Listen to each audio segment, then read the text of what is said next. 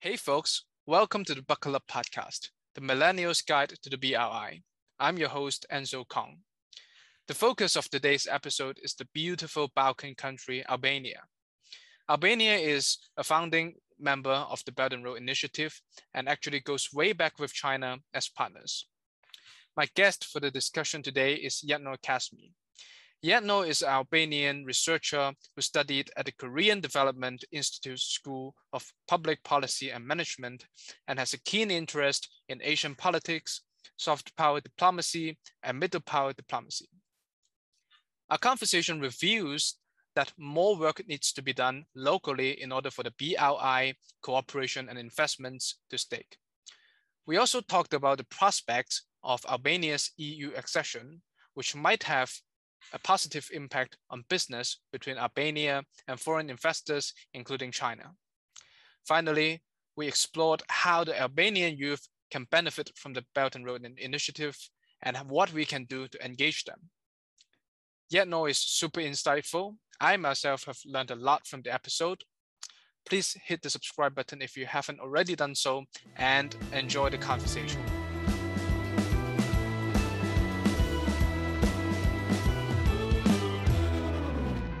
To see you, yet, no? How are you doing? Thank you very much, Enzo. Thank you for inviting me, me in this. It's a it's, real good pleasure. It's our pleasure too. Um, you know, the thing about Albania is that it might be one of the most beautiful country that we'll ever cover in this series. is, is there a place you'd say I cannot miss if I have the good fortune to visit your country? Uh, well, there is several nice uh, sites. Unfortunately, we have more beachy areas to offer than mountain areas. So depending on the individual's um, unique perspective. But I would say the Southern Riviera and the cities of Saranda and Vlora, which are the, let's say, the prettiest and the most invested on due to their connectivity with Greece and other major uh, roads. The north is not so invested on and will hopefully uh, have the government do some more work on that. But the south uh, is definitely better. And are they close to where you live? Uh, I live in Tirana, and then the Vlora is about two to three, two to three hours away whereas Saranda is about four hours away. But uh, they're having yeah. major infrastructure development, so it might be shorter. Okay. Well, um, I'm sure most of our audience would like to learn a bit more about um, the general politics of Albania before we jump into the, the main theme of our podcast, the Belt and Road Initiative.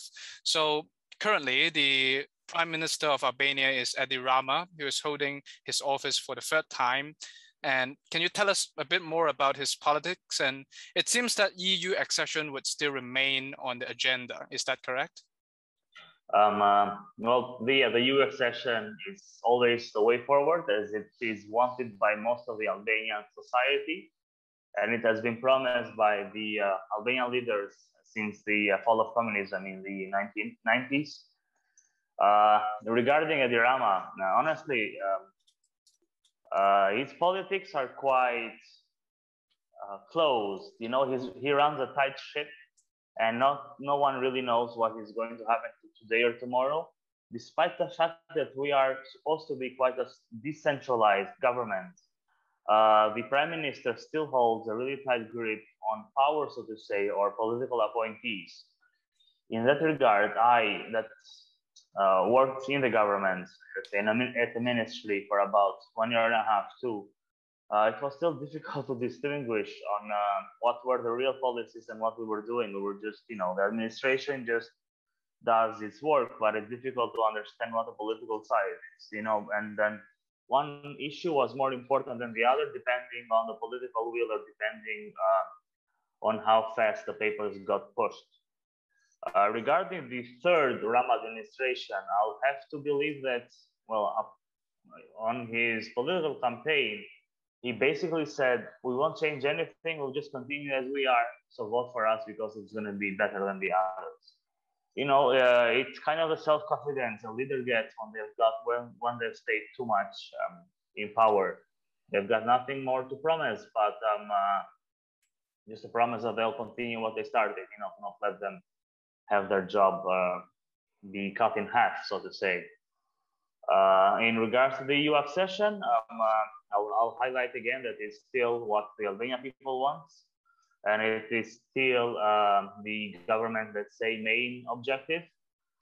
Uh, currently, all of the all of the ministries have established, let's say, task forces or uh, uh, not a task force, but ad hoc committees in in uh, in working in let's say coordinating all the ministries together in order for the um, uh, EU accession to be facilitated easier in the sense that all the Albanian laws need to, to be transposed to the European laws. Uh, so when uh, we access on it, the let's say key is that the Albanian standard of living will increase, and then we will go to Europe. But it's not, uh, let's say that Europe, let's say, want us to increase this. It's for us, and then in order for us to get, let's say, a better uh, standard by the rule of law, and then we can join the EU. But ultimately, uh, it is a um, uh, thing that we have to do ourselves, and then go to the EU, so to say, if the EU is a place to go for. And the country has already been a EU candidate since 2014, is that right? Uh, a candidate in the sense that um, uh, let's say uh, you get the university exception, uh-huh. or let's say you apply for a university and they said, okay, you're a candidate and you can apply, but you still have to apply and get accepted. All right. Again, and then that, that application process takes a while. And for us, it has taken, I don't know, a lot of years. And then during my tenure at the government, we actually got the green light on opening the negotiations. So we've been participating in uh, the pre-accession talks, so to say, hmm. So they're not accession talks, but they're pre-accession talks and explanatory chapters in Brussels, to which I had the luck of representing the, the government for one chapter.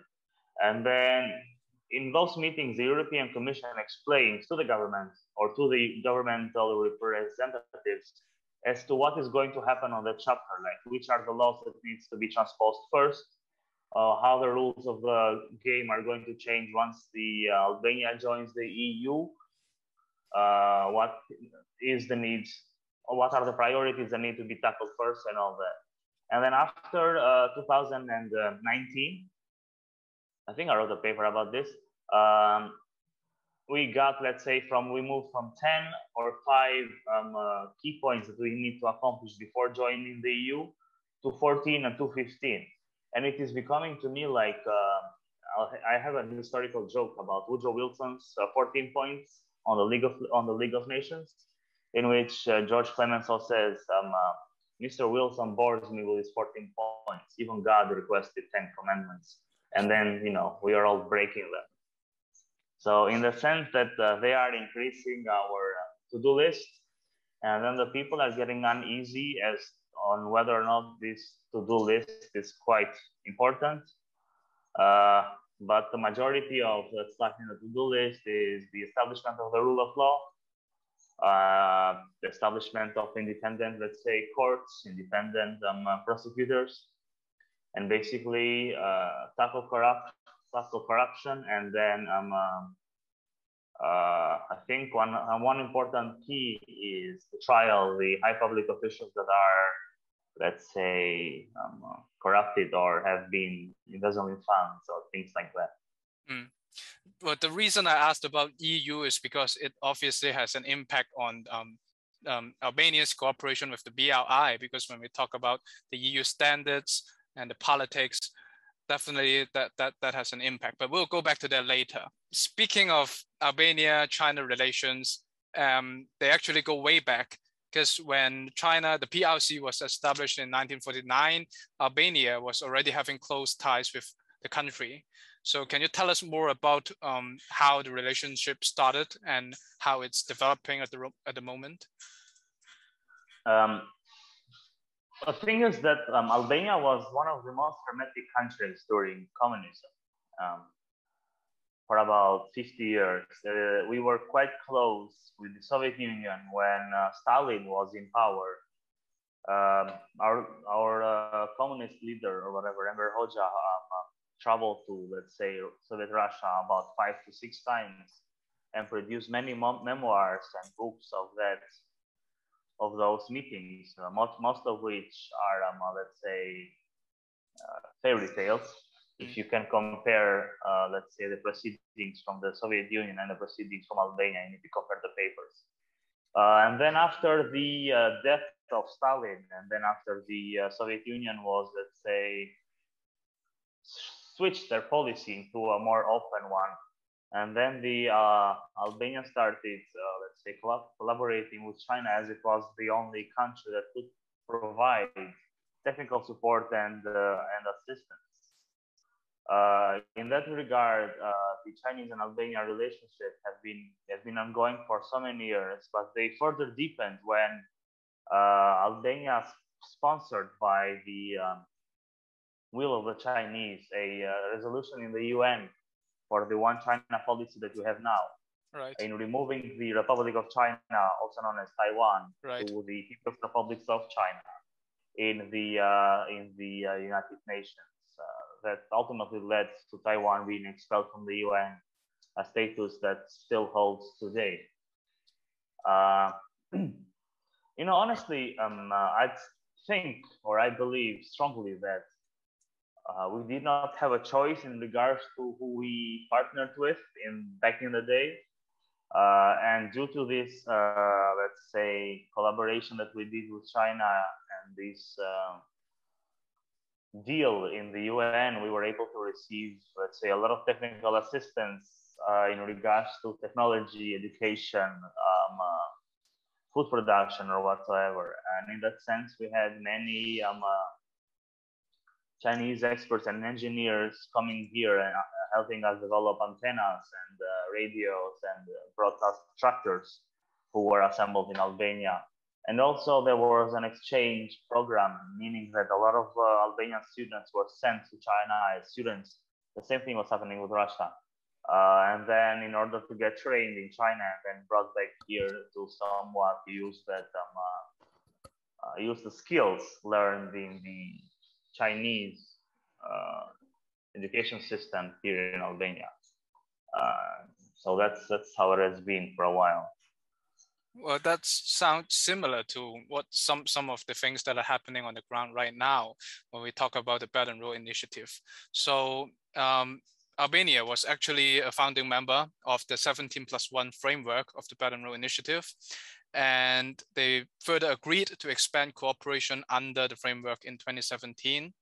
So, but when we look at what's actually happening in terms of um, specific sectors, for example, if you look at the transportation sector, things have been uh, rocky to say the least.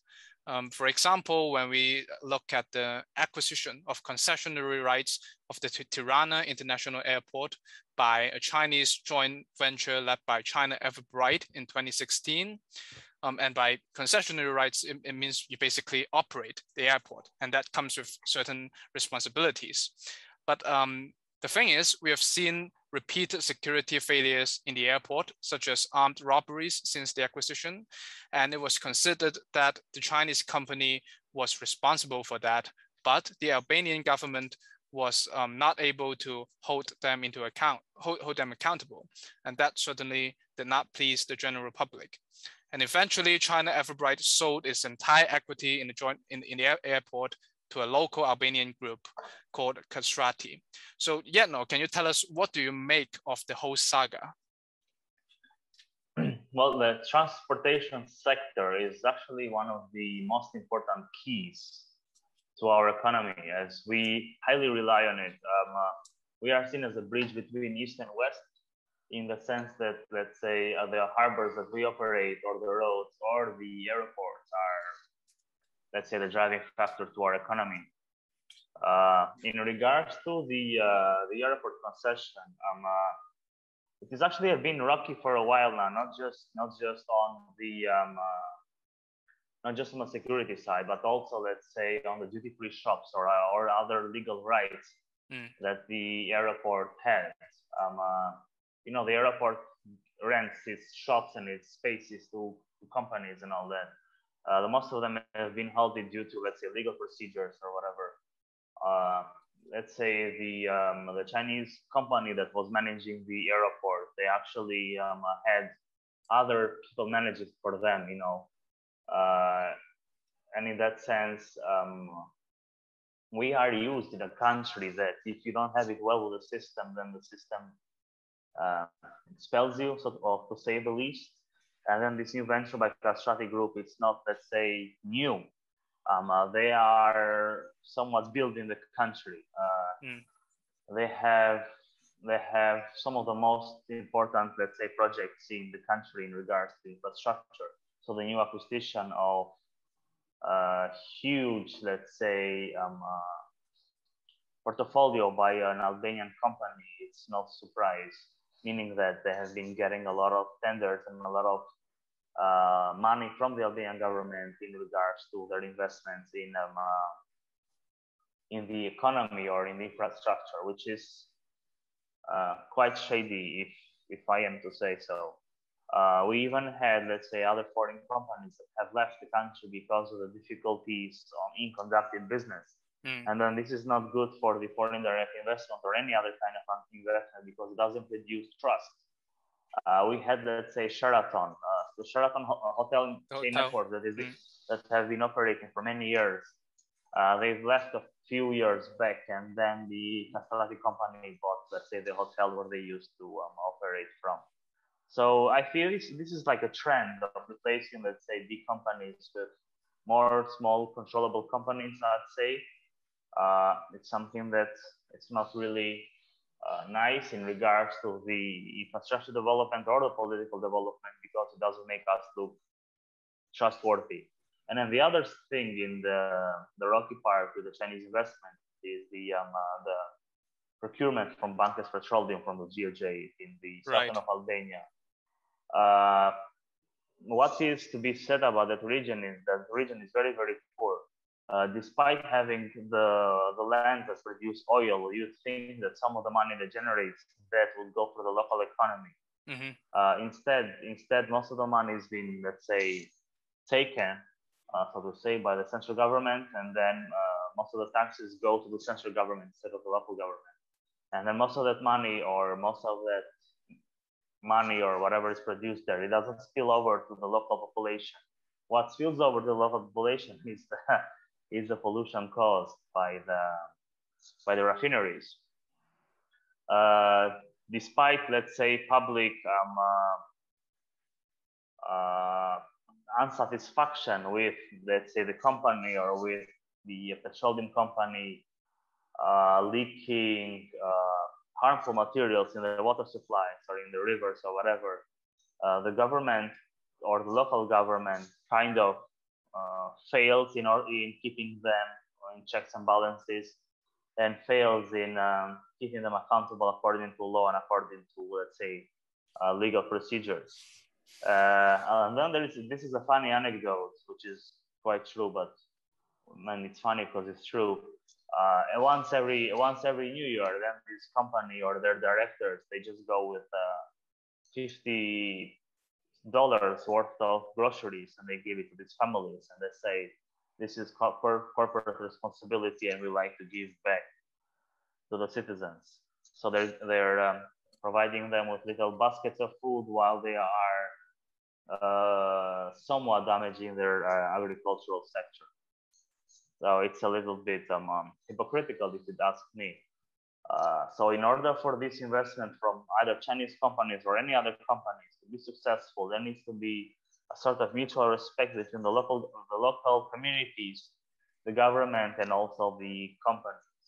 Um, if, if, if a country does not, let's say, impose checks and balances on the companies that operate in its own uh, territory, uh, then the population is going to be dissatisfied, and then uh, the climate of conducting business is not going to be healthy, to say the least. So obviously, the central and local governments could um, do better to make the investment stake. But on the other side, do you think the Chinese companies have some lessons to learn from these failures? Well, it's not just the Chinese companies that have lessons to learn. I think um, the lessons that are need to be learned here is that you know you should be very careful getting into business with a um, uh, let's say a government or a country that does not have a good track mm. Uh, in upholding investments and this is one of the issues that we are let's say lacking foreign direct investment right now all right we don't have most of the investment that we have are from turkey some are from china and then now we're getting let's say investments from the arab world such as such as the united arab emirates Oh, uh, which which these are, let's say, to say countries that you know don't really want to operate within the legal spectrums of things. Mm-hmm. And well, we've talked about the transport transportation sector as well as the energy sector, and there is another sector which is which might be less controversial, which is the agricultural sector. And China has been keen to welcome more exports from um, Albania in this regard. For example, Premier Li Keqiang confirmed the abolition of any barriers to imports of honey, wine, and olive oil coming from Albania when he met the PM in 2019. But um, you've also told me the other day that there might be some um, problems regarding the exports by Albanian uh, Albania in terms of the regulations and the standards. Can you tell us a little bit more about that? Um, uh, this is an interesting question. Uh, we do we do need to export more, let's say, agriculture, as agriculture and tourism are some of the key drivers of our of our economy. As the transportation and the energy sector is quite lacking, to be honest. Uh, in regards to the agricultural sector, we do have, let's say, good produce. What we lack is standardization of control. Um, and that being said, meaning that uh, there need to be a tighter control, let's say, in the farmers, uh, in the farmers and what they produce and what they export. Uh, generally, uh, the majority of the farmers uh, operate, let's say, small businesses, and then there is this big, let's say, uh, conglomerate, so to say, that, they takes the produce and then um, let's say makes olive oil or whatever. So um, they're kind of little little corporations that, that handle the the, the production. Uh, the fault at this is that uh, there is a lack of standardization and government control in this regard. And then since the government is quite bendy, uh, you could easily get the ISO or you could easily get the certificate of approval uh, without, you know, without much effort.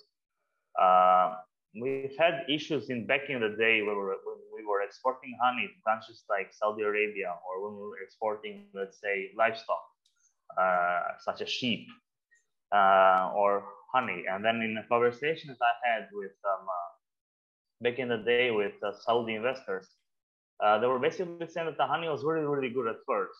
They passed all the quality control and all that stuff.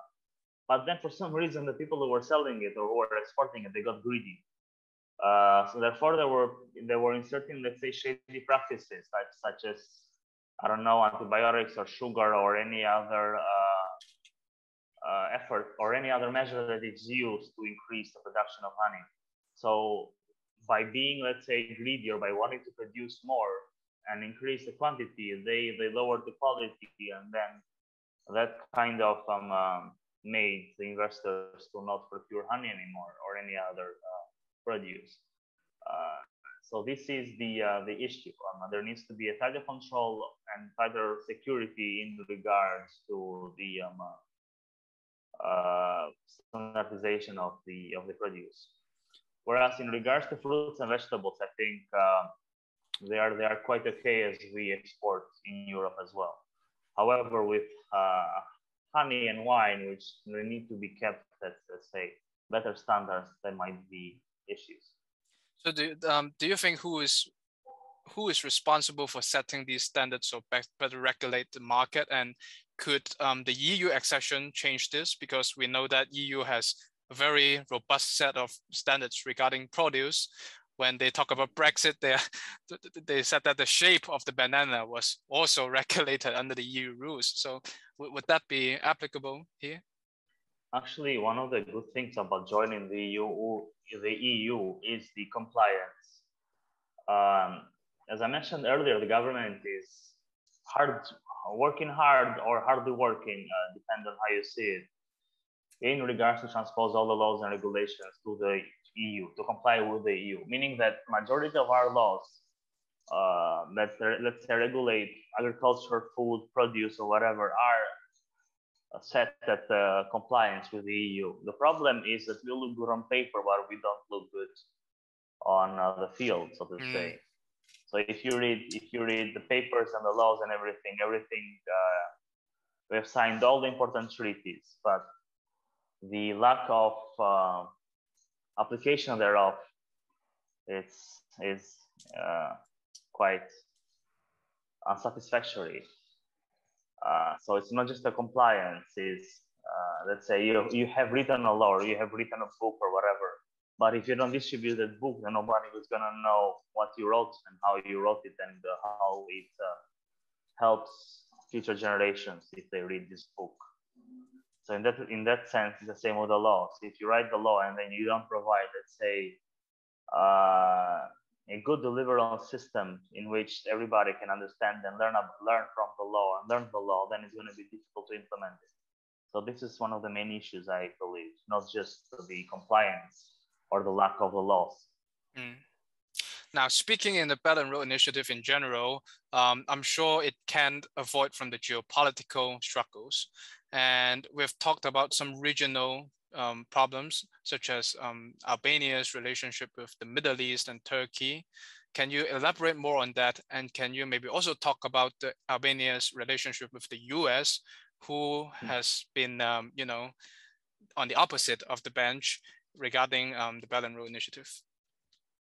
Um, well, Albania, is, it has always been on the uh, kind of the middle. Um, because as a young country, it wants to attract all the investment it can get.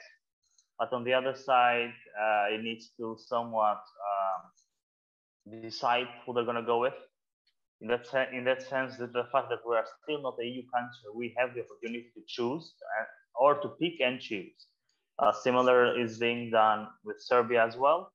Uh, they are, let's say, pro-Russia or they have a big Russian support, but they also want to join the EU and they are on the final stages of the EU accession. You know, uh, so they can. We have the luck to pick and choose. Uh, in that in that regard, um, uh, we are just you know getting what we can, um, which which is quite funny, so to say.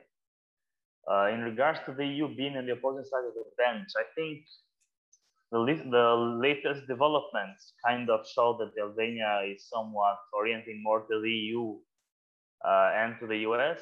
But then again, the recent development with the construction of the harbor in Durrës, which which is a tender or given to the um, I think the company that constructed Burj Khalifa and the company that's constructing Belgrade by the water in uh, Serbia uh, kind of sets things in a different way.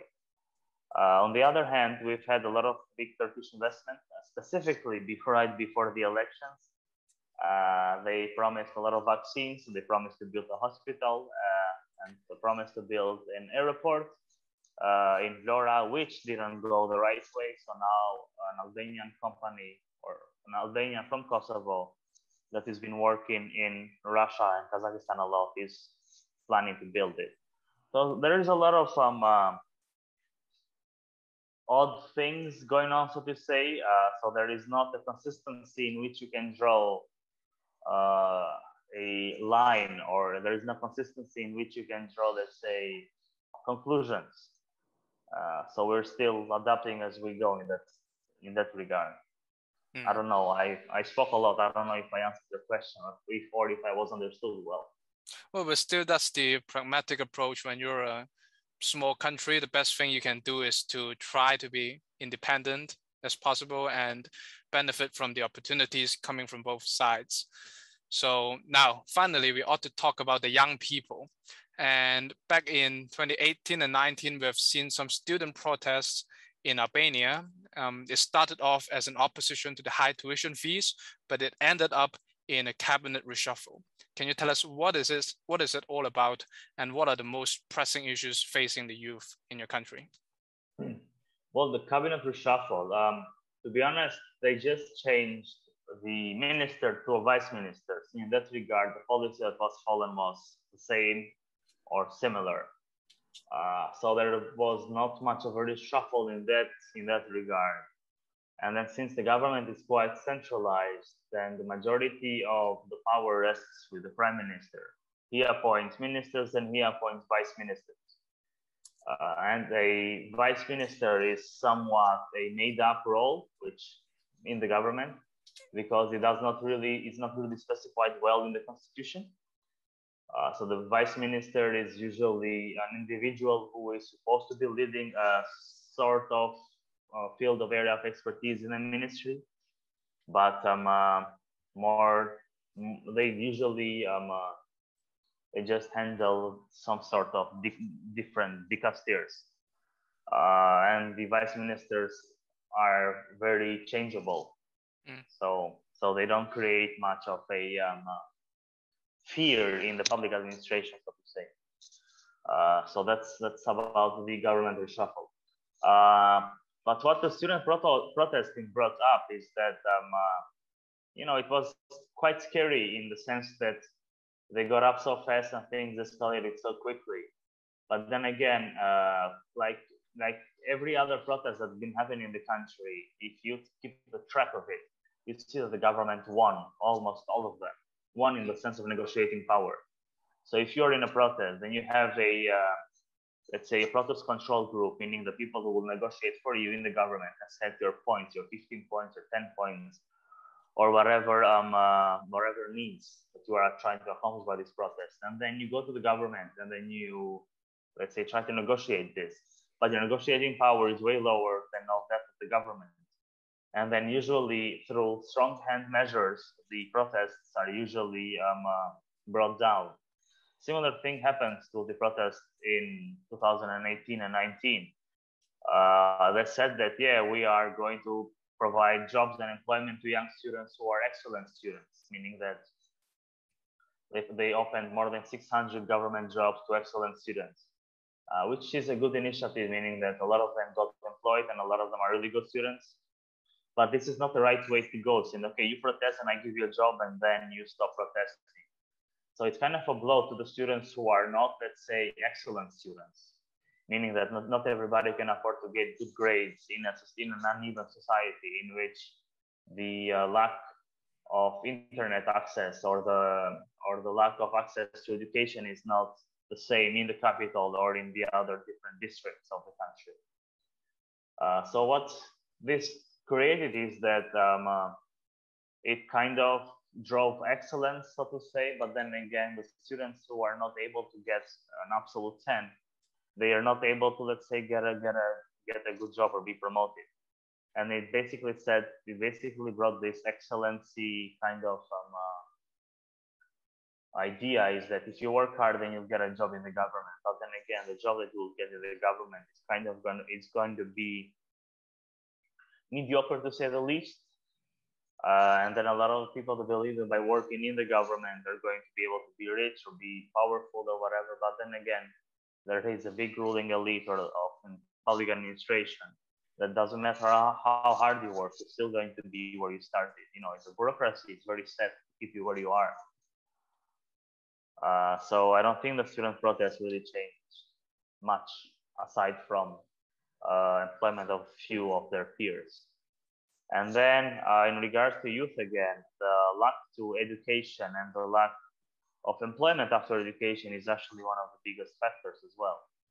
Uh, for instance, we have changed educational system a while back from a four-year high school to a three-year high school, mm. and then from a four-year university to a three-year university plus two years of a master, meaning that the students spent up until 23 or 25 years old in school, because after they finish university, uh, with a three-year bachelor's degree, they have little to no opportunities of getting employed because there is an inflation on degrees. Everybody has a master's degree and everybody is getting a PhD.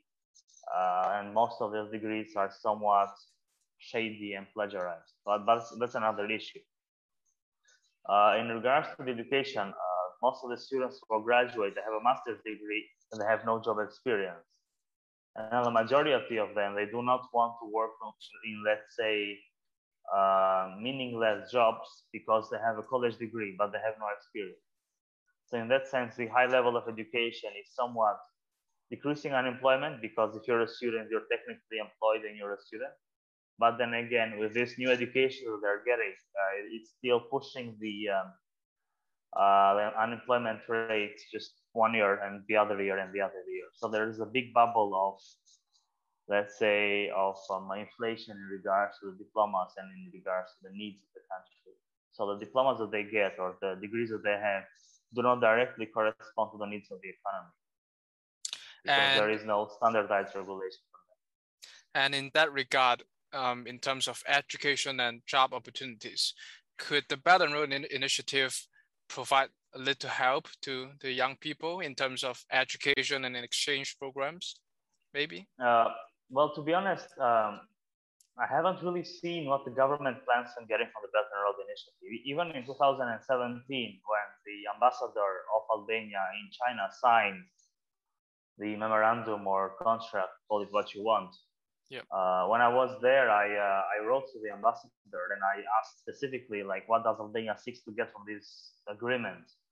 Uh, but there was no response from him or from the uh, from the embassy from, from the embassy. Uh, and then again, the majority of Albanians don't really know about this Belt and Road Initiative. Uh, so there is no public discourse in the country regarding it. And I, as a researcher that have been working on this, have been researching it and wrote a book chapter on it. I have no idea what the government expects. I can just only speculate. So in regards to the opportunities that will offer young students, it's highly doubtful since um, uh, the majority of Chinese, let's say, foreign direct investments, let's say, comes into construction and or um, uh, raw material industries, uh, such as mining and all that stuff. And then the spillover that will leave to the local uh, population, it will just be uh, short-term uh, labor or labor-intensive jobs, such as digging and trenching or whatever in regards to the youth, I highly doubt that it, it will have any uh, impact um, whatsoever. Uh, yeah. So there isn't a lot like you who has spent time in Asia and China. I mean, did you did you so you you just took the initiative and plan on say, oh, I want to go to study, take a semester in Korea and China, and you didn't really get a lot of help from the authorities? Um, actually, there are a few scholarships offered by the Asian universities. So to say, there is the MEXT scholarship from Japan, there's a KGSP scholarship from Korea, and then there is a single governmental scholarship from China, uh, in which they offer, let's say, to developing countries one or two scholarship places per year mm. in order to start the other bachelor, master's, or PhD in these countries. Uh, in that regard, uh, a lot of the students that I know who have been traveling to Asia have um, uh, have gotten one of these scholarships. However, uh, it's just the number of the people who have applied for the scholarship is very low, oh. Uh, and then the number of the scholarships is limited.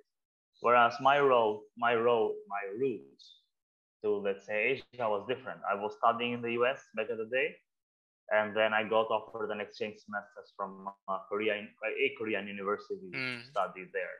So my path was somewhat different than an, uh, uh, an Albanian that lived in Albania would have taken. Uh, and since the majority of Albanians are focused on either going to Europe for their exchange or their universities, uh, since you know Europe is closer and uh, the government kind of recognizes better the European and the American university diplomas. The uh, the young students don't necessarily turn their eyes back onto the um, east, so to say. Mm. So in that regard, if Belt and Road in the future would provide, let's say, more study scholarships with the help of the government or the universities in China, as I said, there is a top 10 universities in China which are at the highest uh, the Times Higher Education ranking uh, would provide, let's say, scholarships, then I guess um, with soft power provided by education, the youth might be able to, let's say, contribute more and foster a better relationship. But as it is, uh, it's quite difficult. Right, because as far as I know, there there has been some academies in China, especially in Peking U or the Tsinghua University, which are catered or tailored for students from um, the Belt and Road countries. So I'm sure they are welcoming, but the problem may lie in how you promote the programs and provide incentives for the stu students to come. So that's definitely more work to do. Now, before. Yep, please. I was gonna say that in regard to the, the most of these universities have tailored that say scholarship, not just the Belt and Road countries because it's still new, but to the Silk Road countries, which is different thing. Right. So it's not Belt and Road countries, it's Silk Road countries. Right. Uh, similar, the similar is with um, Chinese universities and also with the Korean universities. Hmm. That, they, that they offer scholarships, let's say, to the Korean diaspora in the Central Asia. So they're mostly targeted to their um, uh, areas of influence back in the day.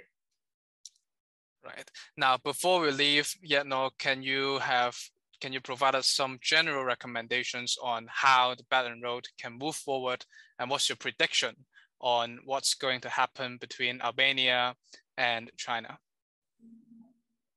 Oh, this is tough. I mean, I mentioned a little bit of on it in my earlier points in regards to the future um, uh, uh, roads, so to say. Um, uh, and since there is a lack of information being provided by both governments, either the Chinese embassy here or the Albanian government here or the Albanian uh, embassy in China, then it's difficult for the public to somewhat understand what is going on. Mm. Uh, if there is no public perception in this regard or no positive public perception in regards to China, then I think it's going to be, well, there's not going to be a future whatsoever. Uh, although China is trying so hard with its uh, soft power diplomacy to somewhat influence the countries uh, by either offering, let's say, money or uh, investment uh, or um, skills, um, I think the some of the practices of the FDI that's being conducted uh, has, let's say, left the countries in debt. Well, I have a figure here. Um, between 2016 and 2019, the number of stories related to the BRI published in Albanian media jumped from 42 to 194. But that's 194, that's still, still far too few, right? Yeah. Uh, and then the majority of the stories that are published are somewhat, let's say, vanilla vanilla stories, meaning that they don't really show the entire picture. They just mention small specifics. Yeah. Uh, I've read many of them when I was doing my research, and I've read, and I actually participated in 2019 in a uh, 17 plus one uh, capital cities gathered in Tirana in order to hold a conference on uh, on this on this regard. I think the representatives from the uh, Chinese uh, cities were participating. I think it was Beijing, and also the Albanian mayor of Tirana participated in, in events held in Beijing as well. But honestly, the I don't have much information about the proceedings of this meeting or what happened or what was it for. Uh, it, it, it left a big question mark as I participated in the initial event, but then again, uh, I didn't even know what to expect and what was going to happen and what was the follow up of, of this. But then again, uh, we've had quite some hindrances in the economy because of an earthquake in 2019, also the coronavirus and this mm. and that, but which might have somewhat halted the, uh, the development of, let's say, projects or other things. Uh, which is one of the reasons why there is not much, let's say, public opinion regarding the Belt and Road Initiative. Uh, but so far, so far, I I don't know much. I'll be honest on that, and I don't want to just make assumptions. Mm. Well, thank you very much for your insights today. Um, Albania is on the top of my bucket list, so I hope to see you there soon. Well, thank you, and we'll keep in touch. Thanks, Jetnor.